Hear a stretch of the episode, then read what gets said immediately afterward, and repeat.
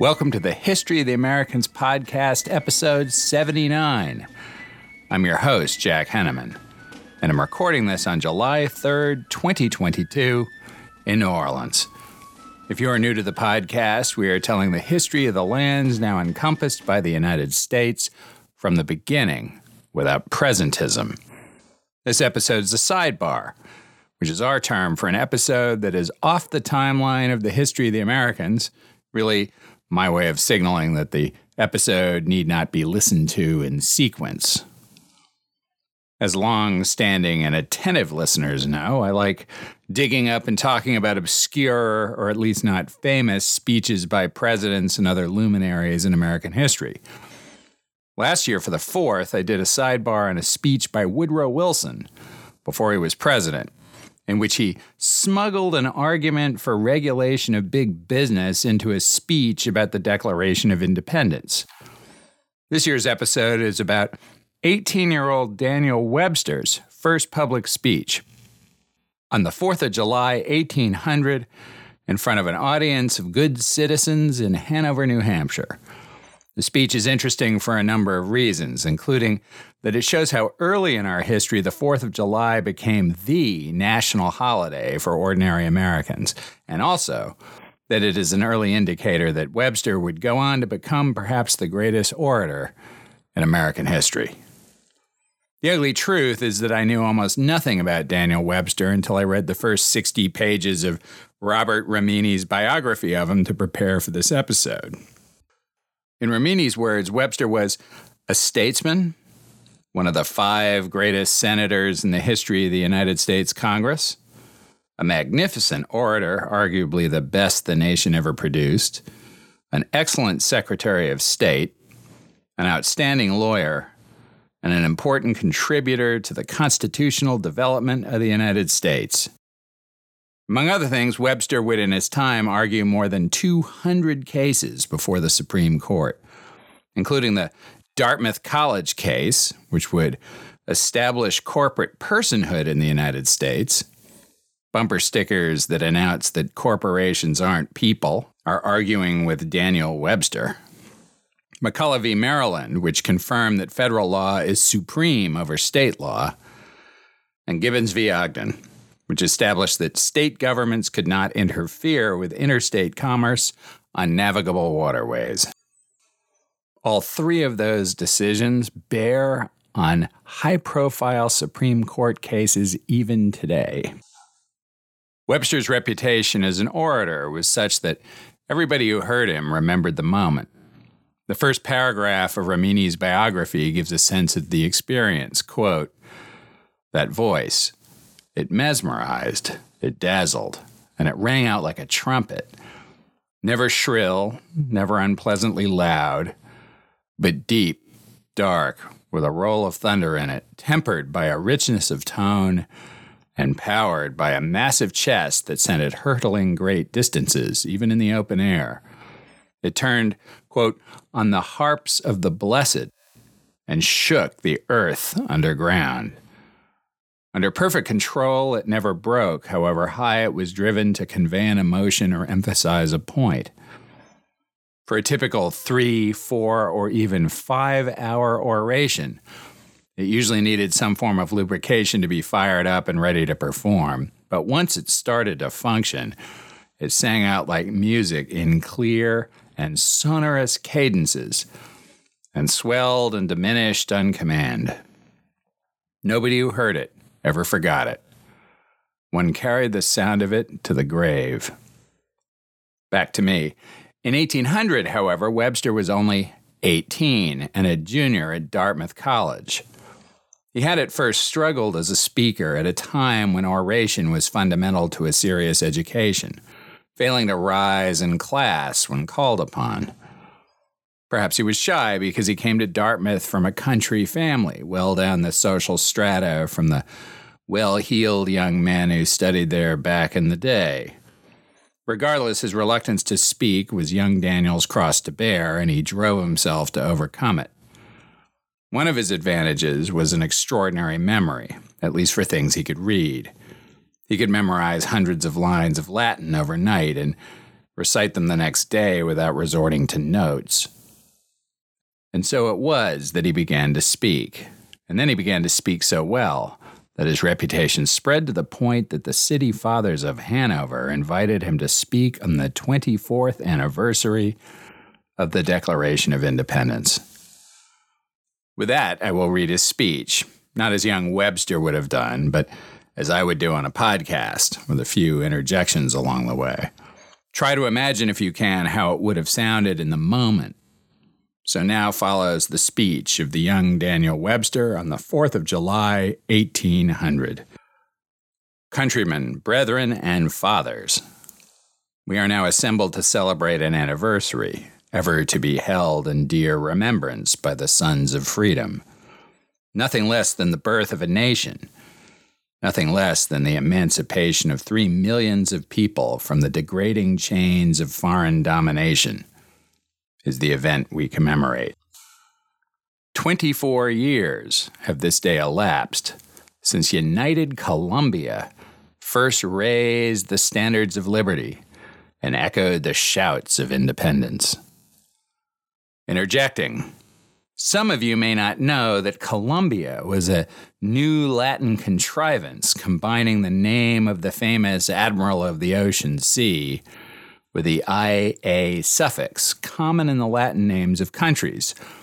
Think Britannia for Great Britain and so forth. The image of the torch bearing female Columbia was the personification of the country before it was replaced by images of the Statue of Liberty around the turn of the last century.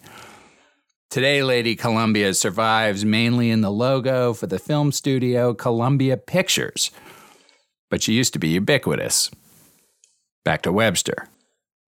Those of you who were then reaping the iron harvest of the martial field, whose bosoms then palpitated for the honor of America, will at this time experience a renewal of all that fervent patriotism, of all those indescribable emotions, which then agitated your breasts. As for us, who were either then unborn or not far enough advanced beyond the threshold of existence to engage in the grand conflict for liberty, we now most cordially unite with you to greet the return of this joyous anniversary to hail the day that gave us freedom and hail the rising glories of our country. On occasions like this, you have heretofore been addressed from the stage on the nature, the origin, the expediency of civil government. The field of political speculation has here been explored by persons possessing talents to which the speaker of the day can have no pretensions. There's your obligatory false modesty moment. Declining, therefore, a dissertation on the principles of civil polity, you will indulge me in slightly sketching on those events which have originated, nurtured, and raised to the present grandeur the Empire of Columbia. As no nation on the globe can rival us in the rapidity of our growth since the conclusion of the Revolutionary War, so none, perhaps, ever endured greater hardships and distresses than the people of this country previous to that period. We behold a feeble band of colonists engaged in the arduous undertaking of a new settlement in the wilds of North America, their civil liberty being mutilated, and the enjoyment of their religious sentiments denied them in the land that gave them birth. They fled their country. They braved the dangers of the then almost unnavigated ocean and sought, on the other side of the globe an asylum from the iron grasp of tyranny and the more intolerable scourge of ecclesiastical persecution. But gloomy, indeed, was their prospect when arrived on this side the Atlantic, scattered in detachments along a coast immensely extensive, at a remove of more than 3,000 miles from their friends on the eastern continent they were exposed to all those evils and endured all those difficulties to which human nature seems liable. Destitute of convenient habitations, the inclemencies of the seasons attacked them. The midnight beasts of prey prowled terribly around them, and the more pretentious yell of savage fury incessantly assailed them. But the same undiminished confidence in Almighty God, which prompted the first settlers of this country to forsake the unfriendly climes of Europe, still supported them under all their calamities and inspired them with fortitude almost divine. Having a glorious issue to their labors now in prospect, they cheerfully endured the rigors of the climate, pursued the savage beast to his remotest haunt, and stood undismayed in the dismal hour of Indian battle. Scarcely were the infant settlements freed from those dangers when it at first environed them, ere the clashing interests of France and Britain involved them anew in war. The colonists were now destined to combat with well appointed, well disciplined troops from Europe, and the horrors of the tomahawk and the scalping knife were again renewed. But these frowns of fortune, distressing as they were, had been met without a sigh and endured without a groan. Had not imperious Britain presumptuously arrogated to herself the glory of victories achieved by the bravery of American militia, Louisbourg must be taken, Canada attacked, and a frontier of more than 1,000 miles defended by untutored yeomanry while the honor of every conquest must be ascribed to the English army. Interjecting, these are all references to the French and Indian War. Webster's suggesting that the English victory in that war, including the conquest of New France, was a triumph of Americans, not the British. The siege of Louisbourg in 1758 was a critical turning point in the British conquest of French Canada. Back to Webster. But while Great Britain was thus ignominiously stripping her colonies of their well earned laurel, and triumphantly weaving it into the stupendous wealth of her own martial glories, she was unwittingly teaching them to value themselves and effectually to resist in a future day her unjust encroachments. The pitiful tale of taxation now commences the unhappy quarrel which issued in the dismemberment of the British Empire, has here its origin. England, now triumphant over the united powers of France and Spain, is determined to reduce to the condition of slaves her American subjects. We might now display the legislatures of the several states, together with the General Congress, petitioning, praying, remonstrating, and like dutiful subjects, humbly laying their grievances before the throne. On the other hand, we could exhibit a British Parliament, assiduously devising means to subjugate America, disdaining our petitions, trampling on our rights, and menacingly telling us in language not to be misunderstood, You shall be slaves. We could mention the haughty, tyrannical, perfidious Gage at the head of the standing army.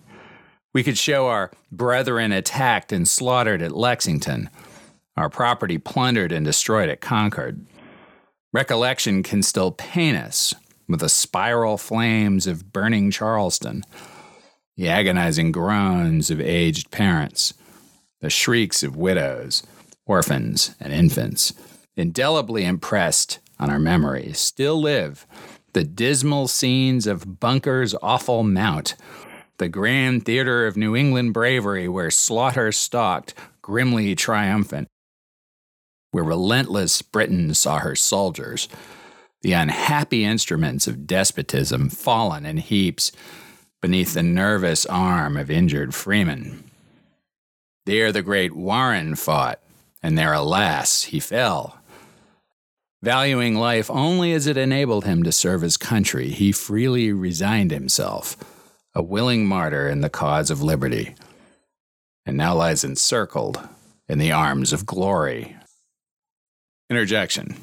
We haven't gotten to the Revolutionary War yet in the history of the Americans, but I trust you got the references to Lexington, Concord, Bunker Hill, and the death there of patriot Joseph Warren. Back to Webster for some poetry mixed into his speech. Peace to the patriot shades, let no rude blast disturb the willow that nods o'er his tomb. Let orphan tears bedew his sacred urn, and flames loud trump proclaim the hero's name, far as the circuit of the spheres extends. But, haughty Albion, thy reign shall soon be over.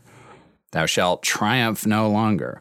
Thine empire already reels and totters. Thy laurels even now begin to wither, and thy fame decays. Thou hast at length roused the indignation of an insulted people. Thine oppressions they deem no longer tolerable.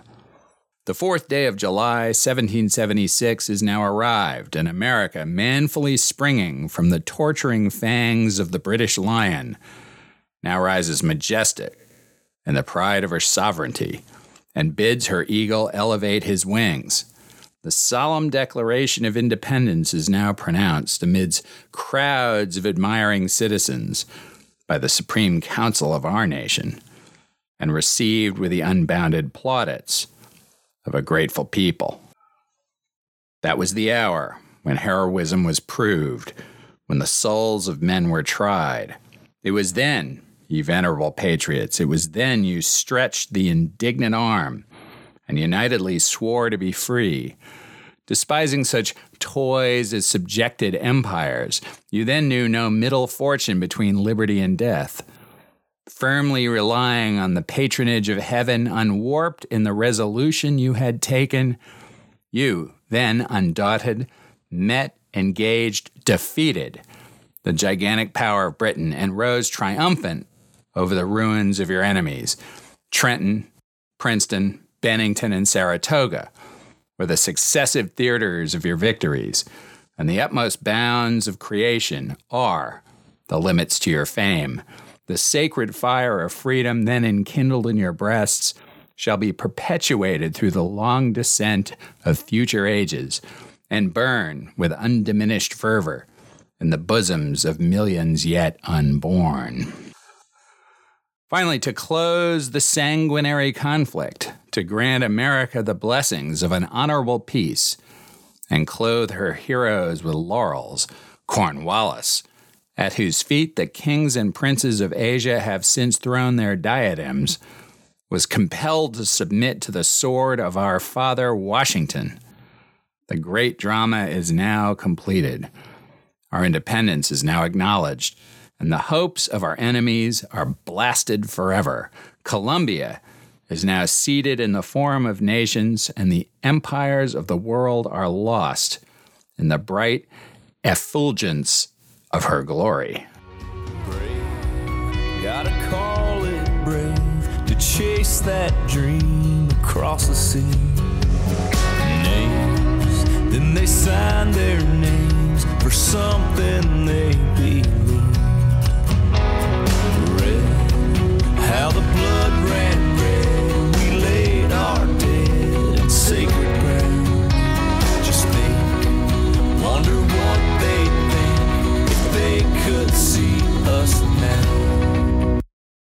Thus, friends and citizens, did the kind hand of overruling providence conduct us through toils, fatigues, and dangers to independence and peace. If piety be the rational exercise of the human mind, if religion be not a chimera, and if the vestiges of heavenly assistance are clearly traced in these events, which mark the annals of our nation, it becomes us on this day, in consideration of the great things which the Lord has done for us, to render the tribute of unfeigned thanks to that God who superintends the universe and holds aloft the scale that weighs the destinies of nations. The conclusion of the Revolutionary War did not conclude the great achievements of our countrymen. Their military character was then, indeed, sufficiently established, but the time was coming which should prove their political sagacity. Okay, so now he's going to turn to the Constitution. No sooner was peace restored with England, the first grand article of which was the acknowledgement of our independence, than the old system of confederation, dictated at first by necessity and adopted for the purposes of the moment, was found inadequate to the government of an extensive empire. Under a full conviction of this, we then saw the people of these states engaged in a transaction, which is undoubtedly the greatest approximation towards human perfection the political world ever yet experienced, and which perhaps will forever stand in the history of mankind without a parallel. A great republic composed of different states whose interest in all respects could not be perfectly compatible then came deliberately forward, discarded one system of government, and adopted another without the loss of one man's blood. There is not a single government now existing in Europe which is not based in usurpation and established, if established at all, by the sacrifice of thousands. But in the adoption of our present system of jurisprudence, we see the powers necessary for government voluntarily springing from the people their only proper origin, and directed to the public good, their only proper object. With peculiar propriety, we may now felicitate ourselves on that happy form of mixed government under which we live. The advantages resulting to the citizens of the Union from the operation of the federal Constitution are utterly incalculable and the day when it was received by a majority of the states shall stand on the catalog of American anniversaries, second to none but the birthday of independence. Interjecting. Webster was wrong about that. Most Americans don't even know we have a Constitution Day. But mark your calendars, folks. September 17th, 2022 is the next Constitution Day. So get ready to party. Now, Webster considers old Europe in 1800 in the grip of the wars of the French Revolution. In consequence of the adoption of our present system of government and the virtuous manner in which it has been administered by a Washington and an Adams, we are this day in the enjoyment of peace, while war devastates Europe. We can now sit down beneath the shadow of the olive while her cities blaze, her streams run purple with blood, and her fields glitter a forest of bayonets. The citizens of America can this day throng the temples of freedom and renew their oaths of fealty to independence, while Holland, our once sister republic, is erased from the catalog of nations, while Venice is destroyed, Italy ravaged, and Switzerland, the once happy, the once united, the once flourishing Switzerland lies bleeding at every pore. No ambitious foe dares now invade our country. No standing army now endangers our liberty. Our commerce, though subject in some degree to the depredations of the belligerent powers, is extended from pole to pole. And our navy, though just emerging from non existence, shall soon vouch for the safety of our merchantmen and bear the thunder of freedom around the ball. Fair science, too, holds her gentle empire amongst us, and almost innumerable altars are raised to her divinity from Brunswick to Florida. Yale, Providence, and Harvard now grace our land, and Dartmouth, towering majestic above the groves which encircle her, now inscribes her glory on the registers of same. Oxford and Cambridge, those oriental stars of literature, shall now be lost, while the bright sun of American science displays his broad circumference in uneclipsed radiance. I want to point out here that Oxford and Cambridge seem to have survived, notwithstanding Webster's prediction. Pleasing indeed were it here to dilate on the future grandeur of America. But we forbear and pause for a moment to drop the tear of affection over the graves of our departed warriors. Their names should be mentioned on every anniversary of independence, that the youth of each successive generation may learn not to value life when held in competition with their country's safety. Okay, so now comes a litany of the heroes of the revolution, many of whom we know more about now as the names of places than as specific people. But Washington, we all know. And as Webster speaks, he'd only been gone for less than seven months. Wooster, Montgomery, and Mercer, fell bravely in battle, and their ashes are now entombed on the fields that witnessed their valor. Let their exertions in our country's cause be remembered, while liberty has an advocate, or gratitude has place in the human heart.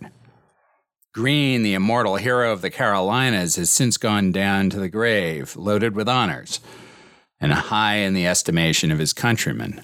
The courageous Putnam has long slept with his fathers, and Sullivan and Cilley, New Hampshire's veteran sons, are no more numbered with the living. With hearts penetrated by an unutterable grief, we are at length constrained to ask where is our Washington? Where the hero who led us to victory? Where the man who gave us freedom? Where is he who headed our feeble army when destruction threatened us, who came upon our enemies like the storms of winter and scattered them like leaves before the Borean blast? Well, O oh my country, is thy political savior, where, O humanity, thy favorite son? The solemnity of this assembly, the lamentations of the American people will answer, Alas, he is now no more, the mighty is fallen. Yes, Americans, your Washington is gone. He is now consigned to dust and sleeps in dull, cold marble. The man who never felt a wound, but when it pierced his country, who never groaned, but when fair freedom bled, is now forever silent Wrapped in the shroud of death, the dark dominions of the grave long since received him, and he rests in undisturbed repose. Vain with the attempt to express our loss, vain the attempt to describe the feelings of our souls. The months have rolled away since he left this terrestrial orb and sought the shining worlds on high, yet the sad event is still remembered with increased sorrow. The hoary headed patriot of 76, still tells the mournful story to the listening infant, till the loss of his country touches his heart and patriotism fires his breast. The aged matron still laments the loss of the man beneath whose banners her husband has fought or her son has fallen. At the name of Washington, the sympathetic tear still glistens in the eye of every youthful hero nor does the tender sigh yet cease to heave in the fair bosom of Columbia's daughters. Farewell, O Washington, a long farewell. Thy country's tears embalm thy memory. The virtues challenge immortality. Impressed on grateful hearts, thy name shall live till dissolution's deluge drown the world. Interjecting, Daniel's father, Ebenezer, had fought under Washington at White Plains and was present at West Point on the night of Benedict Arnold's defection, standing guard at the headquarters. Washington is reported to have said, Captain Webster, I believe I can trust you. Young Daniel loved his father, who was devoted to his sons, and he loved that story about his father more than any other. Washington was then and forever the unimpeachable hero of the Webster family, in case that wasn't evident from the speech. Back to Webster, from whom you will hear themes that resonate in American politics even today, and others that seem wildly alien. Although we must feel the keenest sorrow at the demise of our Washington, yet we console ourselves with the reflection that his virtuous compatriot his worthy successor, the firm, the wise, the inflexible Adams, still survives. Elevated by the voice of his country to the supreme executive magistracy, say that a few times fast, he constantly adheres to her essential interests and with steady hand draws the disguising veil from the intrigues of foreign enemies and the plots of domestic foes having the honor of America always in view, never fearing when wisdom dictates. To stem the impetuous torrent of popular resentment, he stands amidst the fluctuations of party and the explosions of faction, unmoved as Atlas, while storms and tempests thunder on its brow, and oceans break their billows at his feet. Yet all that vigilance of our executive, and all the wisdom of our Congress, have not been sufficient to prevent this country from being in some degree agitated by the convulsions of Europe. But why shall every quarrel on the other side of the Atlantic interest us in its issue? Why shall the rise or depression of every party there produce here a corresponding vibration? Was this continent designed as a mere satellite to the other? Has not nature here wrought all her operations on her broadest scale? Where are the Mississippis and the Amazons, the Alleghanies and the Andes of Europe, Asia, or Africa? The natural superiority of America clearly indicates that it was designed to be inhabited by a nobler race of men, possessing a superior form of government, superior patriotism, superior talents, and superior virtues let then the nations of the East vainly waste their strength in destroying each other. Let them aspire at conquest and contend for dominion, till our continent is deluged in blood. But let none, however elated by victory, however proud of triumphs, ever presume to intrude on the neutral station assumed by our country. Now, young Webster looks at Napoleon Britain, twice humbled for her aggressions, has at length been taught to respect us. But France, once our ally, has dared to insult us. She has violated her obligations. She has depredated our commerce. She has abused our government and riveted the chains of bondage on our unhappy fellow citizens.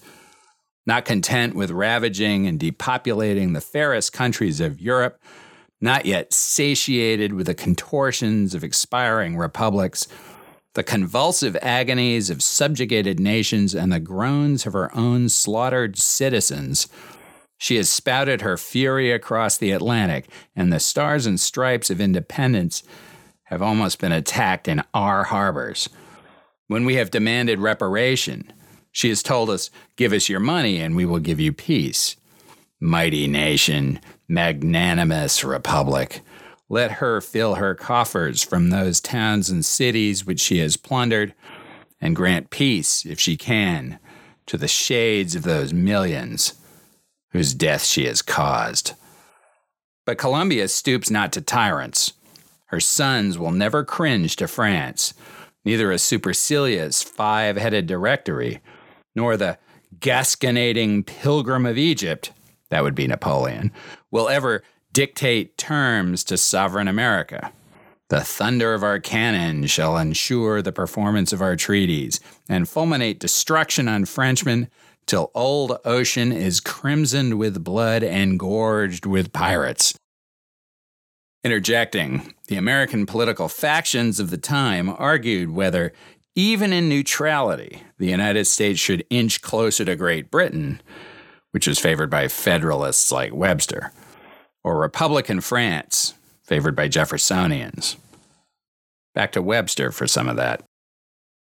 It becomes us, on whom the defense of our country will ere long devolve this day most seriously, to reflect on the duties incumbent upon us. Our ancestors bravely snatched expiring liberty from the grasp of Britain, whose touch is poison. Shall we now consign it to France, whose embrace is death? We have seen our fathers in the days of Columbia's trouble assume the rough habiliments, that would be clothing, of war, and seek the hostile field. Too full of sorrow to speak, we have seen them wave at last farewell to a disconsolate, a woe stung family. We have seen them return worn down with fatigue and scarred with wounds and we have seen them perhaps no more. For us they fought, for us they bled, for us they conquered. Shall we, their descendants, now basely disgrace our lineage and pusillanimously disclaim the legacy bequeathed us?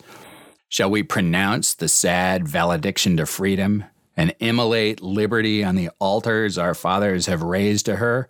No. The response of a nation is no. Let it be registered in the archives of heaven ere the religion we profess and the privileges we enjoy are sacrificed at the shrines of despots and demagogues, let the pillars of creation tremble. Let world be wrecked on world and systems rush to ruin. Let the sons of Europe be vassals.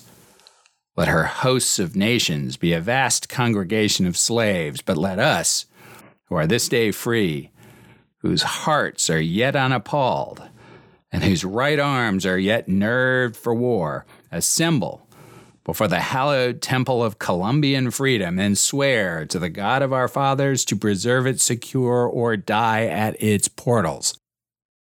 Back to me. That's it. Strong stuff from an 18 year old. Robert Remini describes the reaction of the good townsfolk of Hanover on that day. Quote, the crowd cheered wildly as Daniel concluded. His oration was full of bluster and bombast florid effusions and rhetorical excesses, but it was just what the occasion called for, and the audience demonstrated its appreciation. Those present remembered especially his large, black, piercing eye peering out under dark, overhanging brows, his broad, intellectual forehead, the solemn tones of his voice, and the earnestness with which he threw himself into his subject evincing the sincerity of his belief that the cause he advocated was that of truth and justice. Back to me, we have the text of the speech today because people in the audience wanted copies, and one of Daniel's friends published it to meet that demand. It would not be Webster's best speech, nor his most famous, but it reminds us, 222 years later, that there was a moment when the United States of America was a revolutionary power, keen on disrupting the status quo rather than defending it. Happy Independence Day, everyone. Please don't take it for granted. Thank you again for listening to the History of the Americans podcast. This is a labor of love, and your support's very motivating. Please send me questions, corrections, eruptions of indignation, or pats on the back on the contact page for the website, thehistoryoftheamericans.com, or by email at thehistoryoftheamericans at gmail.com. Until next time.